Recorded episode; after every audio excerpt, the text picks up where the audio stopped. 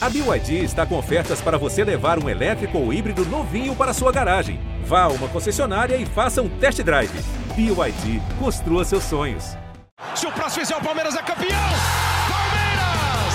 Campeão! Marcelinho e Marcos partiu, Marcelinho bateu!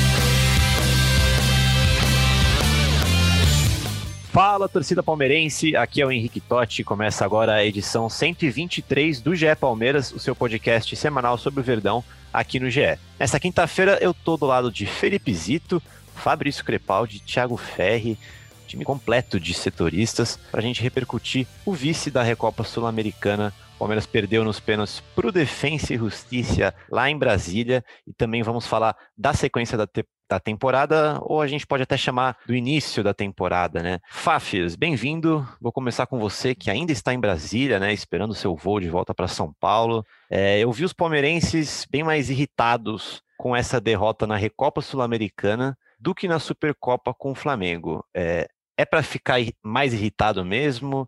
É, como que você viu esse último jogo aí em loco? Você que viu a Supercopa e a Recopa no Mané Garrincha. Henrique Totti, um grande abraço para você, para Felipe Zito, Thiago Ferri e todos os nossos ouvintes. É para ficar irritado, falando especificamente desse jogo, e não do contexto geral, uhum.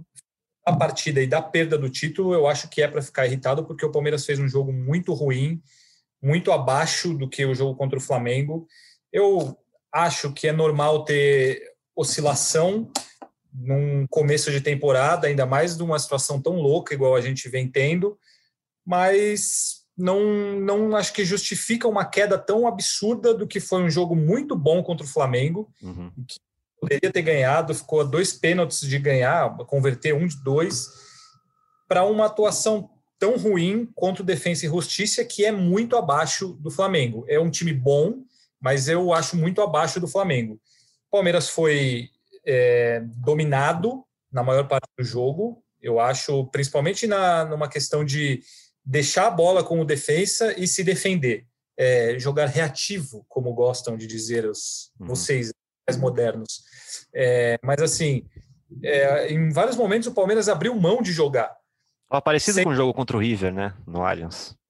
Sim, pouquinho. exatamente, exatamente. Abriu e isso não, não, eu não vejo. O Abel ele gosta às vezes de colocar o time dessa maneira, mas se você lembrar como foi o gol do Palmeiras, é, o Rafael Veiga rouba a bola marcando a, com pressão lá em cima. Sim. A bola lança para o Rony é pênalti. E aí o Palmeiras parou de fazer isso. E a partir do momento que parou, o Defensa e Justiça tomou conta do jogo. E aí você deu campo e espaço para um time que é bom tocando a bola, que tem qualidade, que tem bons jogadores. Aí qual é o resultado disso? É uma atuação ruim, muito fraca e a perda do título.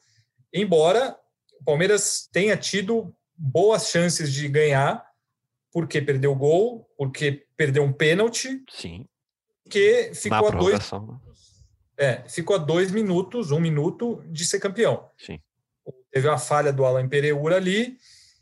É, e aí entram várias questões que a gente vai debater, né? Nós uhum. quatro debater sobre as alterações do Abel, sobre o que aconteceu com o time, a expulsão inexplicável do Vinha, o descontrole em alguns momentos e o descontrole emocional com relação a pênaltis, que é um problema seríssimo desse time do Palmeiras. Mas eu, eu acho que assim o saldo que fica dessa Recopa especificamente é que o Palmeiras foi muito mal e perdeu um título que estava nas mãos.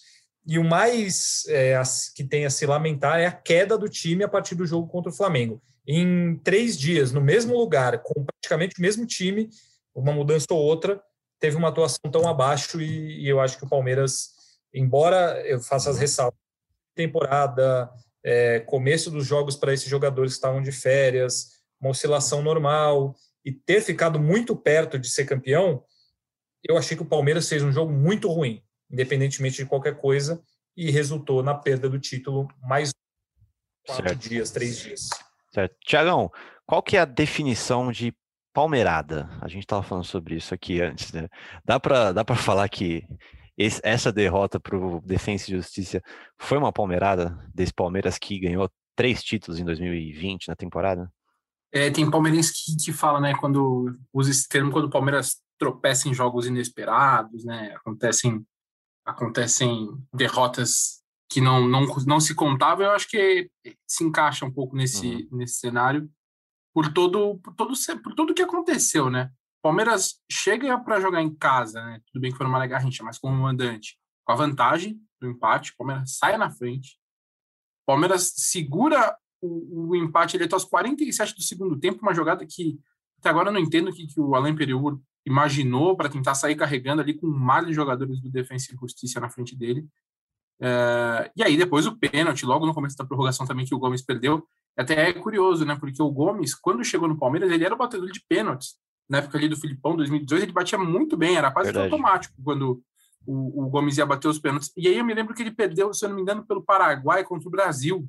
É verdade. É, e dali para frente, assim. Na Copa se... América, né? Copa que América. foi a quarta de final. Isso aí. Isso. Eu não sei se aquele momento, daquele momento ali, ele perdeu um pouco da confiança, porque o Gomes era um cara muito firme para bater pênalti, ele batia com uma tranquilidade muito grande. E dali para frente ele já não foi mais aquele cara automático, que ele deixou de ser o batedor oficial do Palmeiras. E ontem, além do pênalti que ele errou na prorrogação, ele depois quase errou o, o pênalti na, na, na. Bateu igual, né? É, bateu igual, porque o goleiro ali conseguiu tocar na bola, é. mas aí colocou para o outro lado, né? Então, eu acho que, que encaixa por, por tudo isso que aconteceu. Foi um cenário muito, muito inesperado, um jogo muito estranho. Palmeiras tomando um sufoco ali. Tinha uma, aí ficar aquele jogo lá e cá. O Wesley pegava a bola, o Rony pegava a bola rápido e depois tomava nas costas do Vinha. Então, acho que o palmeirense que usar esse termo aí da, da palmeirada, acho que não, não tá errado por tudo que aconteceu nessa partida, não. Certo. Zitinho, bem-vindo. É, temos Oi? destaques positivos desse jogo?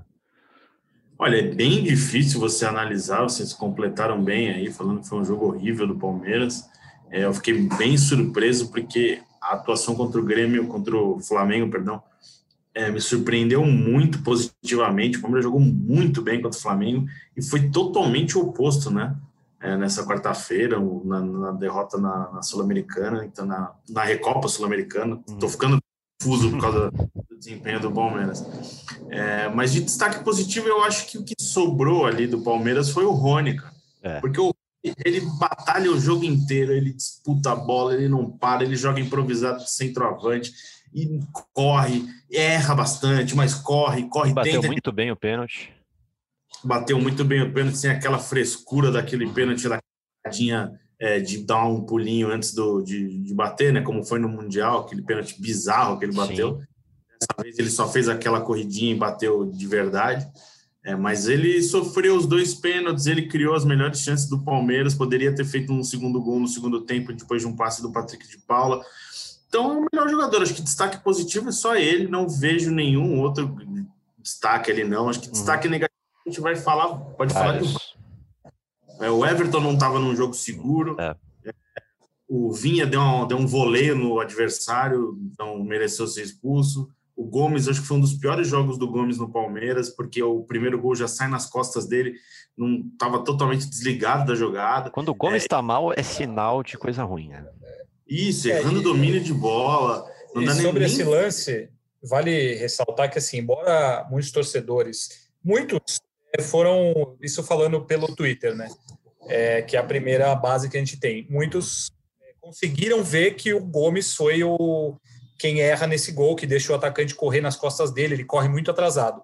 E, embora muitos tenham tentado falar que foi culpa do Luan, é, aí é sacanagem também, né? É, aí é uma perseguição. É, sim, o Luan sim até porque o, o Danilo tá tão perdido, entre aspas, na área como o Luan, entendeu? E o Luan ele vai fazer, como o Gomes chega atrasado, o Luan vai fazer a cobertura dele. Então, assim, não dá para crucificar o Luan por esse gol. Quer dizer, não dá para crucificar ninguém, mas é, o Gomes claramente ele chega atrasado nessa, nessa jogada do gol, primeiro gol, e, e falha. Então, é absurdo querer colocar a culpa desse lance no, no Luan. Por favor, Felipe. Prossiga. O, o Zito estava falando do, do jogo contra o Flamengo. Eu achei engraçado que começou com Felipe Melo e Zé Rafael, né? Contra o Flamengo. Foi isso, né?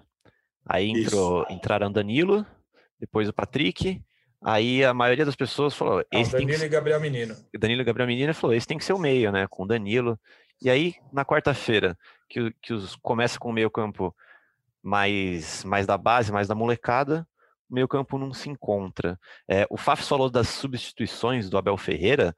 É, temos críticas a isso, Fafs? Então, eu, eu achei que o Felipe Melo jogou bem ontem. Eu acho que ele, que ele foi bem, ele fez alguns designs interessantes, ele protegeu bem a zaga. E eu acho que até o Palmeiras sofreu menos com quando tinha um a menos. É, o, o defensa não pressionou tanto assim. O que eu acho das as duas primeiras, é, ok. Eu acho que ele fechou muito o time. É, eu, a, entrada do Alan Pereur, por exemplo, eu não, eu não consigo ver como algo positivo. É, ele. Isso mais chama o time adversário do que então, outra coisa. Né? É, ele chama, chama o time adversário e, e assim, a, a, entrada do Mike, aí talvez a minha crítica seja a escalação do Breno Lopes na função que ele colocou. Que o uhum. Breno Lopes foi ser um acompanhador de lateral Total. adversário, para ajudar a proteger o Marcos Rocha. E o Abel, ele tem recorrentemente colocado o Mike no segundo tempo para fazer essa função. Então, se você sabe que o seu atacante vai ser esse jogador, que vai correr atrás do lateral, por que você não começa com o Mike de uma vez, então? É... Exatamente.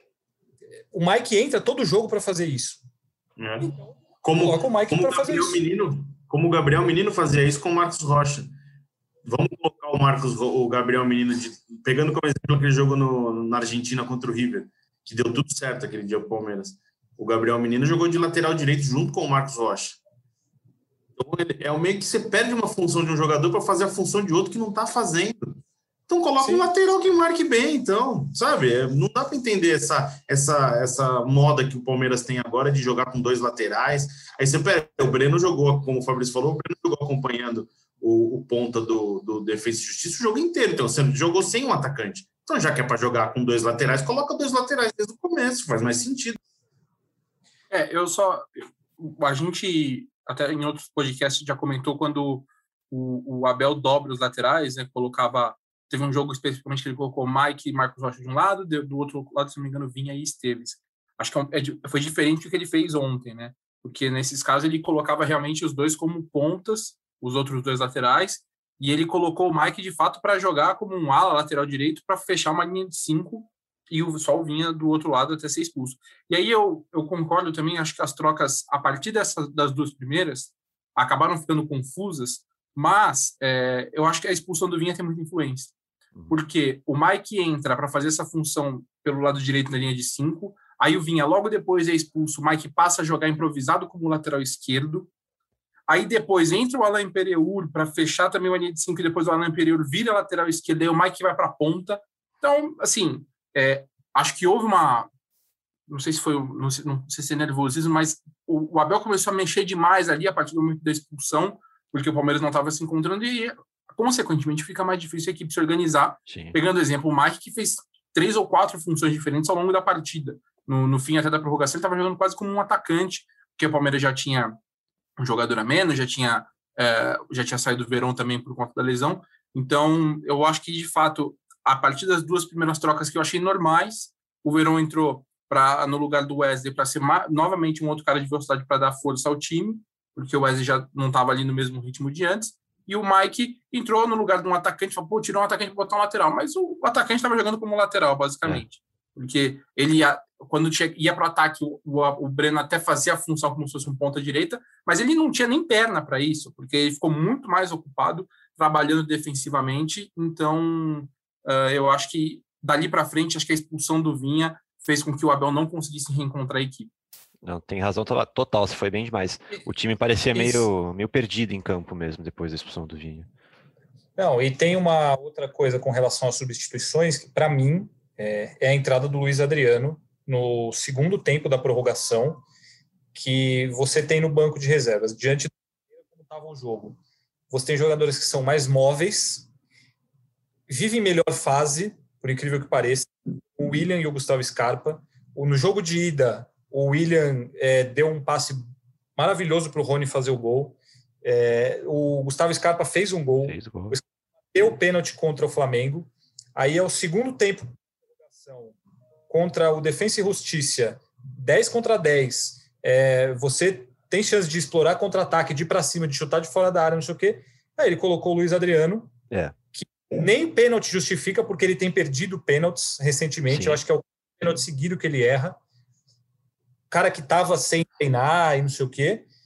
E não coloca o William ou o Gustavo Scarpa. Então, a entrada. E o Luiz Adriano não encostou na bola. Ele, o tempo que ele esteve em campo, ele não tocou na bola. Então, eu, essa foi mais uma é, alteração que, na minha visão, o Abel não, não foi bem. Uhum. A entrada do, do, Luiz Adriano não, não acrescentou em nada para o Palmeiras. O Palmeiras ele vinha jogando bem, entre aspas, né, assim, conseguindo ter, ter sucesso, como com um jogador de velocidade na frente, que era o Rony, que sofreu dois pênaltis, que levou perigo, que ganhava na frente e tal.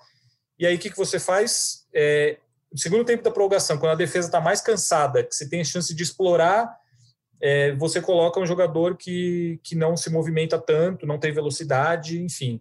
É. Então eu acho que, que não, foi, não foi uma noite feliz de Abel Ferreira. E aí, como o Tiagão falou, o Palmeiras em um determinado momento estava uma bagunça, assim. É, e aí eu acho que tem a ver a circunstância do jogo, a, o nervosismo, as trocas, mas se olhava para o ataque, era o Mike. Bagunçado. Mike e Danilo, os dois atacantes é. do Palmeiras. E assim, só tinha um jogador a menos. É, não estava com três a menos. Pra, um, nem um a menos, né? Tava um a menos que o normal, mas estava empatado em jogadores. Então foi uma. Assim, juntando todos esses aspectos, mais a, a loucura de cobrança de pênalti, a, de. É, como eu posso dizer, de, de, empolgação do time, assim, eu esqueci até o termo, anímica, talvez. Uhum. O, o, você viu os jogadores para baixo, é, e até falando aqui, né, depois com gente da comissão técnica do Palmeiras, só assim, é, foi um jogo estranho, a gente viu o time estranho, é, não, não, deu muito bem para entender o que, que, aconteceu. Então foi uma noite muito ruim em, vários aspectos. Certo. Zito. Henrique, você vai falar ainda em algum momento é, sobre a briga, expulsões, polêmicas? Podemos, podemos falar agora. Quer falar? Posso falar? À vontade. A arbitragem foi ruim. É, o Palmeiras, o árbitro foi salvo pelo VAR em dois pênaltis claríssimos, na minha opinião. Tem gente cornetando na minha, no meu Twitter falando que não foi pênalti no Rony, para o segundo pênalti, para mim foi muito pênalti. É, mas não, não era, nem quero falar sobre isso. Eu, vocês não acham que está passando um pouco do limite todo jogo do Palmeiras ter confusão e ter expulsão é, de comissão técnica, de treinador, de auxiliar, de preparador físico, de gerente de futebol. É, eu acho que foi um jogo nervoso e a arbitragem foi ruim. Mas todo jogo ter alguém expulso, ter confusão e ter briga, acho que está passando já do limite. É, tá rolando muito mesmo. O que, que vocês acham, amigos? Thiago? É, eu contra o Flamengo achei que passou muito do ponto. Muito, muito. O Abel estava muito nervoso. É, para mim, totalmente injustificável o Abel ser, é, ser, expulso por reclamação por uma jogada de cartão amarelo na, na linha lateral. É. E, e o Abel, de fato, assim, a gente vê que ele aparentemente ele está muito irritado já há algum tempo. Eu acho que ele precisa, de fato, trabalhar isso, porque de uma forma ou de outra passa para o elenco também. Agora, sobre o jogo de ontem, é, eu, eu, eu entendo. O jogo de ontem eu entendo o nervosismo, é, principalmente porque eu acho que a, coisa desandou é, naquele momento em que o Palmeiras estava com quando o Verão se machucou e que o Palmeiras queria fazer a troca, tiveram é. duas saídas de bola e o árbitro não não deixou o Palmeiras fazer a troca. Ali, dali para frente aí desandou. Já Ali o jogador acha que está jogando contra já, né? O árbitro. Exato. Tudo. E aí você, então, cara, mas... tem que ter controle, né? Não, eu concordo, ter. Fabrício. É. Eu concordo, mas agora imagina o, o seu lado também você, tá com, você já está com um jogador a menos, está com outro a menos, e você está com dois jogadores prontos para entrar, e a bola sai duas vezes e o árbitro não deixa você, você entrar, acho que isso é, acaba sendo normal. Eu não acho que. Eu acho que o Abel está mais nervoso do que deveria estar. Uhum. Até porque o Abel tem uma situação muito confortável no Palmeiras. É, ele é um cara que tem uma moral muito grande, um trabalho que é muito elogiado pela grande maioria das pessoas. Então, é, eu não vejo essa, esse nervo, por que tanto nervosismo. Mas no jogo de ontem, no jogo contra o Defensa e Justiça, eu acho justificável, porque a arbitragem foi péssima e acabou irritando todo mundo. Eu acho isso péssimo, porque isso passa diretamente para dentro de campo. Você concorda, Fafs? Eu concordo. Eu acho que o Abel ele tem que ser um pouco mais comedido nessa situação. Você percebe o Abel Ferreira irritado em vários momentos. Quem acompanha entrevistas coletivas dele, é, dá para ver como ele está irritado nas respostas dele, às vezes atravessadas é, sem motivo. É, ele é um cara muito muito obcecado por trabalho, muito ele cobra muito dos jogadores. Ele tem alguns métodos que são é, de um cara que é obcecado por trabalho, mas ele assim ele não tem eu não vejo motivos para ele estar tão revoltado dentro de campo como como tem acontecido. É, isso não é de agora também, né? Desde o ano passado ele já vem tendo problema com a arbitragem. Aí entra uma questão de ah, eles não entendem o que eu falo isso é uma outra história. Mas, no geral, acho que o Abel e a comissão técnica dele, é, por exemplo, teve uma, uma história que viralizou aí de um torcedor, é, sei lá, influência flamenguista lá, no jogo de domingo, que ele, Abel passou falando não sei o quê. Não, é, não importa o que o Abel falou, é, e aí falou que ele teria falado alguma coisa do árbitro, não importa. Mas a gravação mostra claramente que o Abel passa e fala alguma coisa para o cara. Ele não precisa disso, entendeu? Ele estava claramente nervoso porque foi expulso, ok, mas não é o papel do Abel. Não. Chegar na tribuna de imprensa e, e falar alguma coisa para um. Uma pessoa X, né? Que ele nem sabe quem é. Que ele achava que, ele achava que era da, da comissão do Flamengo ou de, da TV Flamengo, não sei. E, e falar alguma coisa assim. Então, eu acho que, que ele precisa também tentar trabalhar um pouco mais esse autocontrole dele da comissão que acabam passando para os jogadores dentro de campo. Acho que isso é inegável. Certo, perfeito. Vamos mudar de assunto agora e falar do calendário, porque o calendário do Palmeiras tá apertado, é, tá difícil. Eu vou passar para vocês agora. Se eu fiz as contas certas aqui, vão ser 13 jogos em 27 dias, contando o dessa quarta contra o Defensa e Justiça. É, amanhã, famosa sexta-feira, jogo contra São Paulo, depois dia 18 contra o Botafogo, dia 21 contra o Universitário na Libertadores, dia 23 Guarani, 25 Mirassol, 27 Del Valle na Libertadores, 29 Inter de Limeira, aí já muda de mês, Santo André, depois Defesa e Justiça, Santos, Ponte Preta, Independente Del Valle. É uma sequência absurda, que é praticamente um jogo a cada dois dias. Felipe Zito, o que você é vai falar aí? aí? É isso, né? Não, parece turnê, parece turnê de banda. Tá fazendo turnê Montevideo, é, Barranquilha, não sei o quê. É uma sequência muito louca. É muito Calendário louco. de NBA eu, também, né? Calendário. Eu acho é. que eu vou parar de cornetar os jogadores a partir de hoje, porque é, é quase impraticável um futebol a cada dois dias, assim, em alto nível, Sim. na exigência que o Palmeiras tem. Isso, assim, sinceramente, eu acho que o Palmeiras vai abandonar o Campeonato Paulista. Vai ser uma coisa protocolar, porque, assim, a, a, o jogo contra o Defesa e Justiça mostrou que a Libertadores, a, o grupo do Palmeiras na Libertadores não é fácil. O Palmeiras vai pegar não. o Independente, Vale eliminou o Grêmio, vai jogar contra o Universitário do Peru, que talvez seja ali o time mais fraco da chave, e vai jogar de duas partidas contra o Defensa e Justiça. Então a chave não é fácil. E a Virou um clássico, né, esse jogo. Isso. Já todas teve briga na é. ida, na volta. Vai, ter. Então vai não é fácil. Coisa. E a Libertadores, você decide a vaga nas oitavas de final da Libertadores em seis semanas, não tem descanso. São seis semanas seguidas de Libertadores. Se bobear, tem viagem, enfim, tem um monte de coisa. Se bobear, não classifica. É mesmo? Então, eu, o, o, o Campeonato Paulista vai ser totalmente protocolar. Se pudesse, acho que o regulamento não permite. Mas se pudesse, o Palmeiras colocaria o time C para jogar, só molecada, usa o Paulistão como Copa São Paulo. Mas, assim, jogo de dois em dois dias. É Libertadores, dois paulistas, Libertadores. Dois paulistas, Libertadores.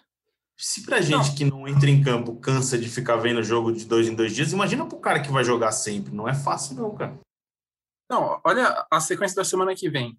O Palmeiras joga quarta-feira contra o Universitário, aí depois vai jogar na sexta contra o Guarani, aí depois joga no domingo contra o Mirassol, depois joga na terça contra o Del Valle, depois joga na quinta contra a Inter de Limeira e depois joga no domingo contra o Santo André. Então, assim, é o que você falou, o regulamento do, do Campeonato Paulista tem a, as suas limitações de, de, uso de base, se eu não me engano, são sete jogadores da lista B é, ao mesmo tempo. Você pode até relacionar mais, mas eles só, pode, só podem estar sete em campo. Mas o Palmeiras também tem alguns jogadores, é, alguns garotos na, na, na, lista A, né? O, o Papagaio, o ex-Papagaio, Rafael Elias é um deles, por exemplo. O, o próprio Newton, centroavante, também é outro que, se eu não me engano, está na lista A. Então, não vai ter como. E, e também não vai ter como tempo para treinar. Mesmo fazendo isso, não vai ter como treinar. A única coisa é que o Abel vai ter um dia a mais ou dois dias a mais ali para conseguir recuperar os jogadores, porque de fato vai ser impossível. Essa sequência aí com jogo um dia de descanso, basicamente, é, é, é muito maluca. E, e aí, então, vai ser de novo. A gente vai de novo questionar o desgaste de jogadores, o nível do jogo, porque não vai ter tempo para fazer absolutamente é. nada. Ô Fábio, você que está em Brasília, rapidinho, Zito, o que, que o Palmeiras fez hoje, por exemplo? Jogou aquela final desgastante pra caramba ontem, prorrogação, pênaltis. Amanhã, famosa sexta-feira, tem jogo contra o São Paulo. Beleza, 10 horas é um tempo considerável de recuperação, mas o que, que o Palmeiras fez hoje? Assim, o que, que o Abel aproveita de um dia como esse pós-jogo? Então, até assim, os jogadores eles foram dormir essa madrugada por volta de duas e meia, três da manhã. Se dormiram, né? É, então, assim, porque foi a hora que eles subiram para os seus quartos aqui no hotel. Entendi. É, demoraram para chegar no hotel, aí depois que chega eles ainda foram jantar. Aí o tempo que para, assim, processo de dormir, é, eu calculo que eles tenham ido mais ou menos esse horário. E aí acordaram cedo hoje para treinar, 10 horas da manhã. É, já teve treino. Só dos, reservas? Do... É, o, os, os titulares. Eu estava dormindo também, né? Porque eu fui dormir às quatro. Mas é, o treino foi do, dos reservas. Os titulares fazem atividades regenerativas. Certo. Só que aí o, o, ônibus saiu do hotel, voo duas da tarde. Chega em São Paulo três, é, vai, três e meia. Aí chega na academia de futebol, tem que fazer testagem de, de Covid. Eles são liberados se reapresentam amanhã, sexta-feira, para fazer mais teste e aí já jogar contra o São Paulo. Então nem se concentraram para esse jogo contra o São Paulo. Aí o processo é o mesmo. Joga contra o São Paulo à noite, no sábado se reapresenta, treina, viaja para Ribeirão Preto para pegar o Botafogo. Então, não tem tempo. Você não tem tempo para treinar. Não, não dá para você treinar. Porque os caras que jogam não treinam no dia seguinte. Não dá. Não tem como treinar, não tem como evoluir, não tem. Não dá. Mas aí, aí tem uma questão. Não dá para. Ninguém pode reclamar disso, porque Sim. os clubes toparam e aceitaram e levantaram a mão lá. Vamos jogar de dois em dois dias. É isso. Então, não tem, não tem o que reclamar. É, o Abel vai reclamar do calendário. O calendário realmente, normalmente, ele já é um absurdo. Agora, então, nem se fala mas o Palmeiras e todos os clubes pediram por isso, quiseram isso. E aí entra uma série de questões. A federação não diminui o número de datas, é, ninguém aceita diminuir seus campeonatos, a Champions League mudou, a NBA mudou, todos os torneios mudaram, diminuíram o número de jogos, mas o Paulistão, o Brasileirão, ninguém muda. Então, é, não tem o que fazer. Difícil. Vai ser assim, vai ser assim e não vai mudar. Felipe Zito, você ia falar alguma coisa antes? Era sobre isso também? Não, era sobre isso mesmo, né? Que o Palmeiras não dá para esperar um time. É, o Palmeiras jogou não só uma sequência de finais, né? Mas teve, além de tudo, prorrogação na partida de quarta-feira. É. Bom, é impossível você imaginar quem jogou quarta-feira vai jogar amanhã, na sexta-feira, contra o São Paulo. Não tem como. Não dá, não tem como, não bate. Então aí você já começa já a imaginar o qual que deve ser essa programação do Palmeiras, porque daí depois a, a galera que joga na sexta dificilmente vai jogar domingo, porque é, a mesmo, é o mesmo tempo de recuperação. Então você tem que dividir ali o grupo em dois ou três para conseguir enfrentar e ter um time mínimo, sei lá, mais perto de uma boa condição física. Né? O grande desafio do Abel vai ser esse, então, né? É encontrar essas, essas mudanças no time sem comprometer muito, as variações, esse calendário apertado. Bizarro, né? Tiagão, quer falar alguma coisa sobre isso? É, e além de tudo, basicamente, ser reforços também, né? Porque é, é, uma coisa que o Abel falou bastante, é o Danilo Barbosa, que foi relacionado até para o jogo contra o Defensa, deve fazer em breve a sua estreia pelo Palmeiras, mas os atacantes que ele tanto falava não vieram, ainda o Palmeiras não está perto de, de, de anunciar ninguém. Então, é um elenco basicamente o que tinha no ano passado, sem as, as melhorias. que o, É basicamente o elenco do ano passado, até porque eles entendem que o Danilo entrou no lugar do Emerson Santos, que foi negociado. Né? Então, é, tem, vai, para dizer que, não, que tem novidades, são o Vitor Luiz, o Rafael Elias e o Alan, que está se recuperando de lesão, que são os que voltaram aí, né? São, não são reforços dos sonhos, mas pelo menos em número aumentaram o elenco, né? O elenco aumentou em número por isso. Então vai ser difícil. E até por, e acho que é até por isso que o Abel deu um recado depois do jogo contra a defesa, que ele falou que a temporada vai ser muito difícil para eles. Então, no calendário, esses reforços que não vieram, acho que também serve para mandar um recado quando ele fala que essa próxima temporada vai ser bem complicada para o Palmeiras. E amigos, a gente está falando. Eu aqui... acho. Pode falar, Fábio. Não, é, só para completar, eu acho só estranho, né, que o Abel pede muito atacante, não sei o quê, ele não tem valorizado o Gabriel. Quem? É, Desculpa, cortou. Gabriel, o Gabriel Silva, ele não tem ah, esse aí precisa de valorização, né, Fábio? Você é um incompreendido. Eu, esse aí é craque, né? Eu vou defender para sempre esse menino aí. É, a gente tá falando de elenco, que o, que o elenco do Palmeiras falta, mas eu tava vendo aqui uns programas esportivos ontem e hoje. Muita gente fala que o elenco do Palmeiras é o melhor do Brasil, talvez um dos dois melhores. Vocês concordam com isso? Ou é assim, o, o elenco do Palmeiras é, é, deficiente, mas o dos outros times é ainda pior? Fala aí, Zito. Eu acho que é um dos melhores, sim. E eu acho que é melhor até que o do Flamengo. Se eu acho, eu concordo. Grupo, elenco, não time. O time do Flamengo é melhor. Sim. O elenco... Tá bem aí, Zitão? Oi? Tá bem aí? Não, você escala um time reserva do Palmeiras com Marcos, é, com Mike, com é, Kusevich, que eu acho que, pelo que eu vi, das vezes que eu vi jogar, é um bom zagueiro. Alain Pereur, que tem dia que joga bem, tem dia que faz o que fez ontem. É, Vitor Luiz está é, na média do futebol brasileiro, leva. Aí no meio de campo, é, você tem o Patrick de Paula, que é reserva, joga de vez em quando, não é esse Danilo Barbosa pode ser o reserva imediato ali do Felipe Melo. Você tem o Lucas Lima de meia, você tem o William de, de lado de campo, é, eu não acho um elenco ruim, não, cara. Eu acho que ele, para o momento atual do Palmeiras, do Brasil, é um dos melhores elencos do Brasil, sim. Mas eu acho, eu entendo que tem carências, que o, que o Palmeiras precisa se reforçar, mas eu acho que é sim um dos melhores elencos do Brasil. E ficou meio claro isso até no jogo contra o Flamengo, né? Que nas alterações dos dois times, as opções do Palmeiras eram claramente melhores. Eu esqueci de falar só do Gustavo Scarpa, que é o Gustavo Scarpa seria titular em vários clubes do futebol brasileiro hoje. Hoje ele não é titular do Palmeiras. Aí parece um dilema, então, né? O elenco já é um dos melhores, mas mesmo assim a cobrança por reforços, até por parte do treinador, é grande, né? Não sei se vocês concordam. Então, falando sério agora. É, ah. Não, eu acho, eu acho realmente o elenco do Palmeiras bom. Uhum. O que eu acho que ele tem em comparação com o Flamengo, por exemplo, que é o melhor time do Brasil, é se você muda as peças no Palmeiras, não cai tanto. Só que se você tirar o Bruno Henrique, o Gabigol, não sei o que, tudo bem que eles têm o Pedro no banco, que é um puta centroavante e tal. Mas assim, eu acho que o Palmeiras ele tem um elenco mais coeso, digamos assim. É, as peças se equivalem. Acho que o Palmeiras tem é, esse time que o Zito montou é um time reserva para o futebol brasileiro. Travou aí? Não, tá ouvindo. Então, vocês estão me ouvindo, vamos seguir. Eu acho que o reserva para o futebol brasileiro é ok. É, não acho que eu acho que é um bom elenco. Eu acho que faltam jogadores. Agora sim travou.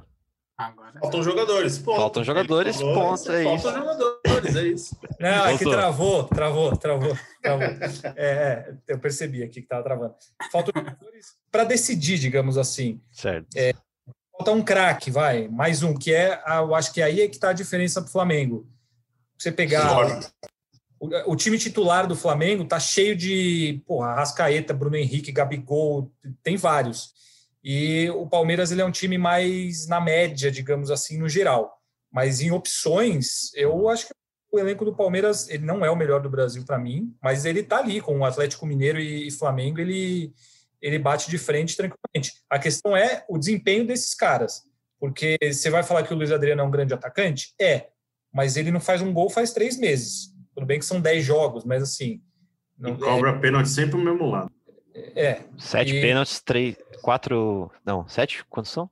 quatro, cinco, seis, sete pênaltis, cinco erros e dois acertos, só para informar. Então eu, eu, eu gosto do elenco do Palmeiras, mas eu acho que é, falta uma, uma peça ou outra. Um Dudu, do que não? Para desequilibrar. Mas, Olha aí. Para finalizar rapidamente sobre isso, eu não acho, eu acho que duas derrotas em, nos pênaltis em taças de pré-temporada, digamos assim, não podem diminuir, nem apagar e nem fazer com que esqueçam que o Palmeiras foi campeão de três torneios, dois há poucos meses e três torneios numa temporada.